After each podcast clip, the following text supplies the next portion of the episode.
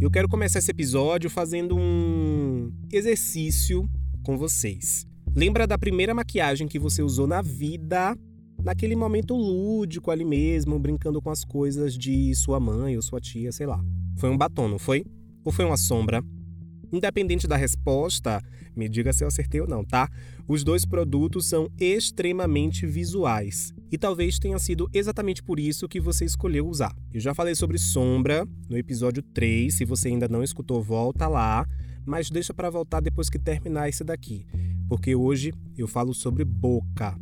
Batom, lápis, gloss, muito provavelmente a cor é pré-requisito para quem enxerga escolher um desses produtos. Obviamente que tem outros fatores, mas a cor e o acabamento é o que te faz usar esse ou aquele. E é bem sintomático isso, porque essas duas características são características visuais. E quem não tem o recurso da visão, como é que faz? Oi, tô de volta. Meu nome é Tássio Santos. Eu sou jornalista de beleza e maquiador profissional. Hoje, em parceria com Bradesco, eu tô aqui para mais um episódio do Sentidos da Beleza, primeiro podcast do mundo que fala sobre maquiagem para pessoas cegas ou com baixa visão.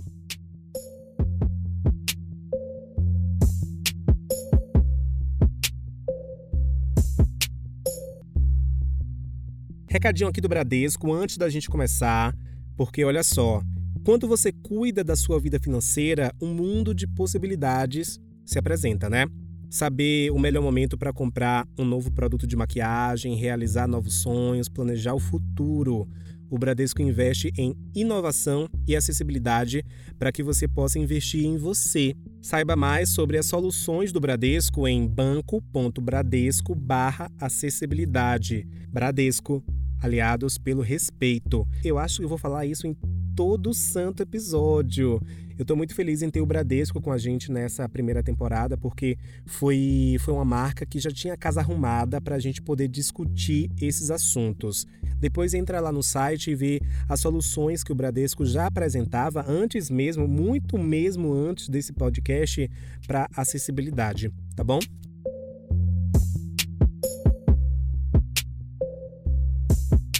Bater esse papo comigo, eu tô aqui com Juliana Cubo, que vocês já devem conhecer do primeiro episódio. Ela participou do episódio número um desse podcast, emocionou muita gente, inclusive eu. Daqui a pouco eu conto mais sobre essa minha emoção. E ela vai contar sobre como costuma organizar os batons dela, quais são as dicas que ela tem para compartilhar para quem quer usar batom e não enxerga ou enxerga muito pouco. Ju, caso alguém não te conheça do primeiro episódio, se apresente aí pra gente, por favor. Sou a Juliana, eu tenho 27 anos, eu sou formada em letras pela PUC de São Paulo e estou muito feliz de estar aqui de novo. Espero que vocês já tenham escutado o nosso primeiro episódio. Se não escutou, por favor, vão lá escutar, não só o meu primeiro, mas todos os outros que o Tássio já liberou, que estão todos muito incríveis. Tá vendo, gente, que nem sou eu que tô pedindo, né? É a convidada que tá pedindo para vocês irem lá e assistir todos os episódios. Muito obrigado, Ju, por estar aqui comigo mais uma vez, tá? Ju já era minha seguidora antes do podcast, ela já me acompanhava. E esse projeto foi uma oportunidade bacana para eu conhecer mais sobre Ju. Eu vou deixar o Instagram dela aqui na, na, descrição desse episódio, porque ela tem fotos lindíssimas maquiadas lá no Instagram, que eu quero muito que vocês, que vocês tenham acesso. Ju, um batom tem tantas características que talvez fique difícil de memorizar tudo, né? Textura, cobertura, cor, acabamento. A gente já deu dica aqui de adesivar as embalagens para ajudar na identificação. E a gente sabe que essa tarefa de fornecer os adesivos para facilitar na identificação é uma tarefa das marcas, tá? Também já deram a ideia aqui de colocar um código QR no fundo das embalagens. Mas como tu faz para memorizar tantas características? Porque tu tem muita coisa, né? A maioria das pessoas, né? Quer dizer, as pessoas que enxergam, pode dizer, vocês separam por cor, não é? Eu separo por categoria. Eu separo o líquido mate, que eu sei que é aquele é, redondinho maiorzinho, né? O bala já é menor. As cores, algumas eu lembro, outras não. Então, geralmente eu pergunto, falo, ah, aí não lembro qual cor é. Eu sempre pergunto para alguém que cor que é. Então, o líquido mate, o cremoso, é, o gloss, enfim. É assim que eu, que eu, que eu separo as minhas coisas. E como é que tu sabe que aquilo que tu tá pegando é um batom líquido e não um gloss? Porque muitas vezes a embalagem de um batom líquido é bem parecida com a de um gloss, né? Eu sempre tento achar nas embalagens alguma coisa que diferencie. Por exemplo, o tamanho às vezes é diferente de uma da outra, às vezes a tampa é diferente, ou se se não tem nenhuma dessas coisas, eu mesma coloco alguma coisa, né, um adesivo ou até mesmo um elástico de dinheiro para poder diferenciar. Mas eu sempre procuro achar alguma coisa que diferencie. Tu acha que pela textura tu consegue identificar aquele batom que faz parte da tua coleção? Tipo, testando assim no dorso da mão, aí tu sente e pensa, não, isso daqui é um batom líquido, não, isso aqui é um gloss. Testar a fórmula e perceber através do tato que tipo de produto é aquele, isso funciona para tu? Sim, isso funciona muito. Sabe o que também ajuda? Cheiro. E tem uns batons que tem um cheiro mais forte, né? Tem uns que tem um cheiro de tutti-frutti. Às vezes eu falo, ah, esse tem cheiro mais forte, então esse eu sei que é tal cor. Essas coisas que ajudam a gente a diferenciar, né? Tanto o cheiro quanto a textura. Então, se você passa um pouquinho na mão, você já sabe se ele é líquido, mate ou se ele é mais cremoso.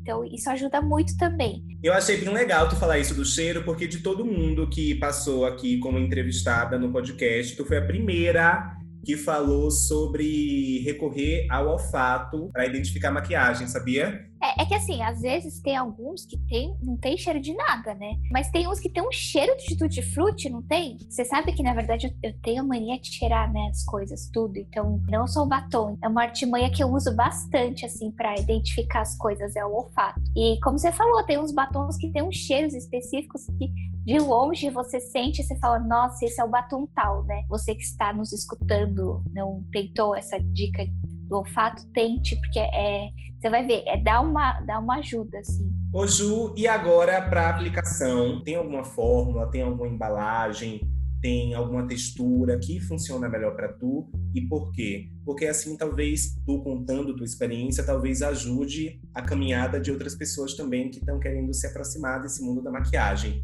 Tem algum tipo de batom que funciona melhor para tu? Tem algum que não funciona e por quê? Na verdade, assim, o que eu acho que dá mais trabalho é o líquido mate, né? Eu acho que ele tem que ser passado com mais cuidado, com muita calma, porque ele mancha bastante e aí às vezes é mais difícil de tirar. Ele seca muito rápido, então você tem que tomar muito cuidado. O resto não, o resto eu acho que é tranquilo, assim. Por exemplo, gloss, quanto batom em bala, eu acho que são fáceis de passar. E, e aí você vai acostumando. Eu acho que a dica é praticar. Praticando é que a gente aprende. Não tenho essa coisa de, ai, não, esquece, é mais difícil de aplicar. Não, porque não, eu, eu gosto de testar tudo, eu gosto de passar tudo. Eu acho que a gente tem que experimentar, né? Cada um tem as suas particularidades, né? Que gosta mais, que gosta. Mas acho que você não pode deixar de passar porque, ah, um mancha ou é mais difícil. Não acho que se você gosta, você tem que ir tentando, tentando até você chegar, né? Até você conseguir. Essa parte que tu falou sobre cada um ter as suas particularidades é bem importante, porque já falaram aqui no podcast, em algum episódio, que nem toda pessoa com deficiência visual é igual. Tu falou que gosta mais de usar o batom, o batom em bala ou um gloss, porque a fórmula do líquido seca e aí se borrar vai ser um pouco mais difícil de consertar, mas tem gente que por esse mesmo motivo ou por conta do aplicador do batom do batom líquido mate prefere, acha mais fácil. Então eu achei bem importante essa dica de tipo teste, veja o que funciona para você e vai experimentando porque aí uma hora você descobre o que, o que te agrada, o que é mais fácil para você, sabe? A gente não tem as mesmas necessidades, né? A gente tem a mesma deficiência, mas as necessidades não são as mesmas, entendeu? Então eu acho que cada um tem que ver, é, sentir o que, que é melhor para cada um, o que te agrada, o que você acha que fica mais confortável para você, que fica mais prático, né, no dia a dia. Às vezes a pessoa também não tem muito tempo para ficar se arrumando, então às vezes ela acha um, um, tipo de batom mais prático do que a outra, e, é, e é, isso é normal, né? Eu acho que é, o importante é você se achar e achar um, algo que te agrade, que seja prático para você. Ô Ju, desde quando tu começou a usar maquiagem? Mudou alguma coisa na tua mente? Mudou alguma coisa na tua cabeça? Eu acho que a maquiagem tem um poder transformador, né? Acho que é bom para autoestima de muita gente que mesmo sem enxergar, acho que a maquiagem muda muito, eu acho que faz muito bem para as pessoas. Eu, eu me sinto outra pessoa depois que eu comecei a, a me maquiar. Acho que muda muito, assim, sabe? Tanto de dentro quanto de fora, assim.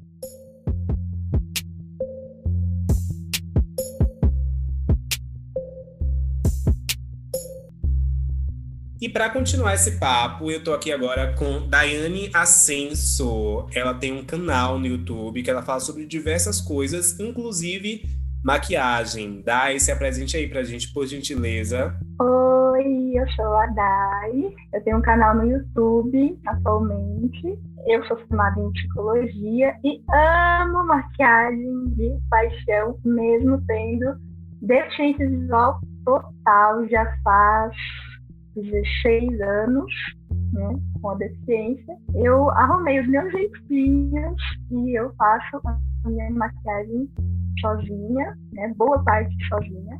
Eu vi bem os dois vídeos que tu fez, Dai, no YouTube. Menina, eu falei assim, gente, eu preciso conversar com ela. Maravilhosa! Como eu já me maquiava antes de perder a visão, eu já tinha uma referência, né? Assim, de cor ou de posição de, dos produtos uh, no rosto. Então já tinha um caminho andado ali. Então eu tive que reaprender de novo e desenvolver as minhas técnicas. E aí foi uma questão muito de tentativa e erro, de se sujar bastante, de borrar bastante, não tem muito jeito. Pode ensinar para outra pessoa como fazer tudo, mas a pessoa tem que descobrir o próprio caminho, né? Talvez aquele que eu faço não seja o que a pessoa mais se adapta. Se adapta. Eu preciso comentar sobre esse batom maravilhoso agora que tu tá usando, que a galera de casa, obviamente, não vai ter acesso a essa maravilhosidade. Mas, menina, tu passa batom muito bem. Qual é a dica que tu dá pro pessoal que tá em casa escutando a gente, para quem tá começando? Eu, particularmente, sou mais. tenho mais prática e assim, familiaridade com o bastão, né? O batom em bala. É, porque ele dá mais. Eu me sinto mais segura com ele pelo maior contato que tem com a boca, a gente sente mais aonde está passando. É, então, a primeira coisa que eu prefiro é o batom em bala. Né? Eu acho melhor para quem está começando. Já vi gente falando que prefere começar com o batom líquido. Eu não acho uma opção, porque o, o, o pincel é mais estreito e a mão fica mais longe da boca, né? Na, na, por causa da, o comprimento ali do pincel. Eu não acho uma boa ideia. Eu acho o batom em bala uma escolha ótima, assim, para começo. E passar devagar, né? Porque o mais importante é reconhecer o limite da boca. Porque a gente consegue sentir quando tá o batom encostado no lábio e quando tá pegando fora. Claro que assim, no começo, você pode barrar um pouco, passar um pouco, e uma diquinha é, depois de passar, né, eu passo o dedo assim no contorno da boca para ver se não tem nada fora, né, se não ultrapassei nada, né. Mas é muito treino, é muito treino para você sentir com o tempo fica automático, praticamente automático, né? Passar o batom ali, a gente nem, nem pensa no que está fazendo. Se soltar, o batom vai sozinho. Eu vou pegar essa dica, inclusive, para mim, porque eu tenho muita dificuldade em passar batom, principalmente batom vermelho, um batom vermelho vigoroso, vibrante, tão aceso como esse que tu tá usando agora, e que tá lindíssimo, mas eu tenho muita dificuldade em fazer esse contorno tão certinho como tu fez aqui agora, como tu tá usando agora, né? Menina, olha, parabéns pela técnica. Eu tinha que te perguntar isso, porque a maquiagem tá belíssima, o delineador afiadíssimo e essa cor maravilhosa que tu tá usando deu uma vida assim pro teu lábio, deu uma acendida. Olha, ficou muito bonito. Parabéns, tá? E você tava falando dos cantinhos, né? No final, quando terminar a passada, passar mais nos cantinhos bem delicadamente a ponta do batom, sabe?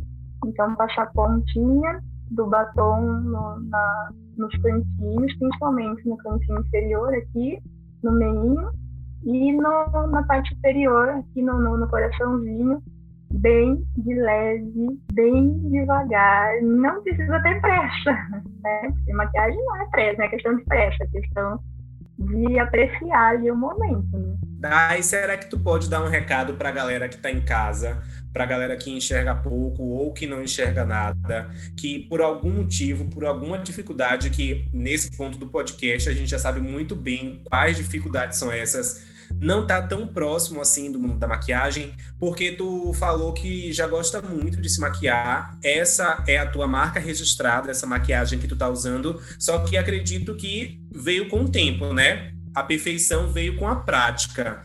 Para quem quer começar a se maquiar agora, qual é a dica que tu dá para essa galera? A dica é não ter medo de sujeira, né? Não ter medo de, de borrar, de testar, de fazer, de acontecer, porque se não testar, se não experimentar, se não começar, não tem como aprender. A gente é que tem que botar a mão na massa sem medo de ser feliz. Se manchar, vai limpar, vai começar de novo. A prática é realmente um grande segredo. Delineado pode ser a última coisa, não precisa já começar de cara com delineado, começa do mais simples, que é o batom, como eu disse, que é o mais fácil de sentir que está que tá passando. Então começa com um batonzinho, começa com um batonzinho clarinho, né? Então um passo de cada vez é o segredo. Não adianta querer de cara fazer uma maquiagem estilo tátil, né? Assim, perfeito, incrível, show. E pode ser que não dá certo, e aí frustra, e aí a pessoa desiste. Né? Então tem que ser devagar, um passinho de cada vez, né? Uma coisinha de cada vez,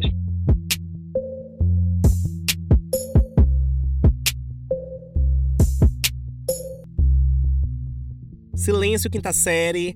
Bora pra nossa aula prática. Hoje, gente, eu vi um post onde foi. Acho que foi no Twitter. O pessoal fazendo piada desse nosso bordão aqui do quinta série. Eu achei o máximo. Olha só, eu amo gravar essa, essa aula prática, esse nosso tutorial de maquiagem. Só que eu acho que as entrevistas estão agregando muito a esse projeto. Tô gostando assim real das conversas que a gente está fomentando aqui. Vocês estão gostando? Me conta depois lá no, no Instagram. Mas olha, antes da maquiagem, eu preciso falar um pouquinho sobre skincare, que foi um assunto que a gente falou muito pouco nesse podcast, que talvez em uma segunda temporada eu traga mais esse tema, tá? Eu espero que você esteja com seus lábios hidratados, porque a saúde deles é bem importante aqui. Eu falo isso porque se tiver muito seco, rachado ou até ferido, o batom não vai ficar tão legal assim. Então, primeiro passo, hidrata os lábios. Não somente antes de usar maquiagem, mas adquirir mesmo o hábito de hidratar os lábios, hidratar a pele e tudo mais. Aí agora eu quero que vocês prestem bem atenção. Lembra lá que eu falei no início que a cor, na maioria das vezes, é o primeiro quesito na hora de escolher um batom? Então, mesmo sem enxergar ou enxergando muito pouco, você pode escolher o seu batom também pela cor. Ao longo desse podcast, já demos várias dicas aí para a identificação dos produtos através de outros sentidos. Mas tem outros pontos que a gente precisa saber. Cheiro, você pode usar um outro sentido, no caso, o olfato, para identificar esse ou aquele batom, gloss, enfim, que seja, porque algumas marcas utilizam uma fragrância muito específica nos produtos para a boca.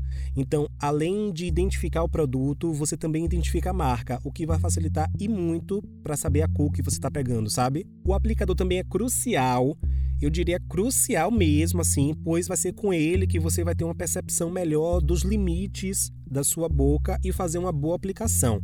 Eu conversei com muitas pessoas e não tem um consenso do melhor aplicador para quem não enxerga. Então essa dica eu não posso dar para vocês. Algumas meninas que eu conversei para construir esse podcast, elas preferem batom em bala, outras falaram que preferem aquele aplicador de gloss, tipo do batom líquido mate. Tem gente que curte passar com pincel ou até com dedo. Então, a minha dica é: se você puder, se você tiver oportunidade, experimente, pegue daquela sua amiga, daquela sua tia, da, da sua parente ou do seu parente também, né? E experimente, porque com diferentes aplicadores você vai ver o que vai funcionar melhor para você. Sobre a fórmula, quando o batom for mate, fosco, opaco, sem brilho nenhum, você vai sentir ele um pouco mais seco, tá? Então, se você quiser esse acabamento, você vai identificar através da textura. Vocês estão vendo que eu estou driblando aqui a identificação de um produto para quem não tem o recurso da visão, né? Acabamento é aquilo que a gente vê. Então, se você quiser um batom com acabamento mate, na grande maioria das vezes, você consegue identificar pela textura, ou seja, se você sente, você é capaz sim de identificar aquele batom, porque geralmente ele é mais sequinho, e uma vez que você aprende isso, fica mais fácil de identificar aquele produto, sabe? E quando o batom for bem meladinho, mais cremoso, ele vai ter um acabamento mais brilhoso. Eu amo batom assim, acho que é até mais fácil de passar. Porém, mais uma vez, testa aí e vê o que é melhor para você, tá? Agora com relação à aplicação, aí sim eu acho que eu posso ajudar. Comece aí aplicando o produto nos lábios inferiores e deixa a sensação de passar o produto te guiar para as extremidades. Parece até um pouco poético, mas é justamente isso que eu quero que vocês façam. Primeiro, vai para um lado, depois volta para o outro. Quando for passar nos cantinhos, abre bem assim, ó. Ah, abre bem a Eu tô abrindo a boca como se alguém fosse me ver aqui, viu? Abafa. Abre bem a boca. para ele não ficar borrado e você conseguir passar bem no cantinho mesmo dos lábios. Uma vez que você passou no lábio inferior inteiro, aí você mistura um lábio no outro para o pigmento que estava embaixo subir, mistura aí um lábio no outro e arrasa. Se você sentiu que na hora de esfregar um lábio no outro, você acabou borrando o batom, às vezes a gente consegue sentir que o batom tá fora dos limites do lábio, né? Aí pronto, aí você pega uma haste flexível ou até com o dedo mesmo e limpa as bordinhas. Gloss que é assim, super fácil. Geralmente eles são mais molhadinhos, mais fáceis de escorregar nos lábios, o que pode facilitar a aplicação para você. Então, a principal dica é: aplica um pouquinho no centro do lábio e esfrega um lábio no outro para misturar, tá? Gente, não tem erro. Como eles servem mais para dar um brilho a maioria não tem tanto pigmento assim, ou seja, eles não adicionam tanta cor a ponto de esconder o batom que você passou antes, por exemplo. Mas rola também passar o gloss sozinho. Olha aquele nosso acordo, você não precisa seguir todos os passos, você vai incorporando aí as dicas na sua rotina, beleza? Então escolhe uma cor, se eu puder dar uma dica, escolhe uma cor coringa para combinar com os batons que você já tem e aí agiliza a sua vida. Algumas fórmulas talvez você sinta partícula de brilho. Quando você sentir uma partículazinha ou outra de brilho, isso significa que ele é ainda mais intenso porque talvez tenha glitter. Lembra disso na hora de escolher o gloss que você quer usar.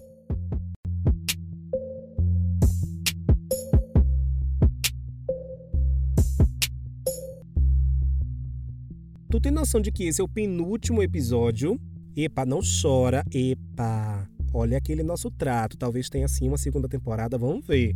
Vamos ver. Mas eu queria muito agradecer pela, pelo engajamento, gente, de vocês. Eu tenho recebido todo o feedback de vocês e olha, é fortalecedor.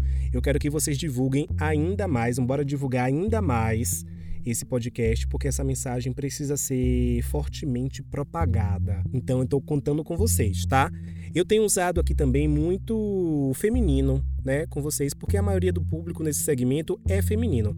E também porque eu só entrevistei mulheres para construir esse projeto mas nada impede que você, boy, use maquiagem também, tá? Inclusive, se você for um menino cego ou com baixa visão que curte usar maquiagem, por favor, manda mensagem porque eu quero muito conversar com você. Pode ser lá no meu Instagram, arroba herdeira da beleza, ou no Instagram do podcast, arroba Sentidos da Beleza, ou ainda através do e-mail, contato arroba herdeiradabeleza.com. Convido também todo mundo, quem enxerga e quem não enxerga, a fazer parte do nosso grupo no Telegram, porque a gente tem criado uma rede de apoio bem interessante. Olha só, vamos supor que você, pessoa que tem cegueira ou com baixa visão, fez uma maquiagem e quer opinião, sei lá, de uma segunda pessoa, mas não tem quem você perguntar ali na hora tira uma foto, manda lá no grupo, porque tem um monte de gente disposta e disponível para te ajudar. O próximo e último episódio,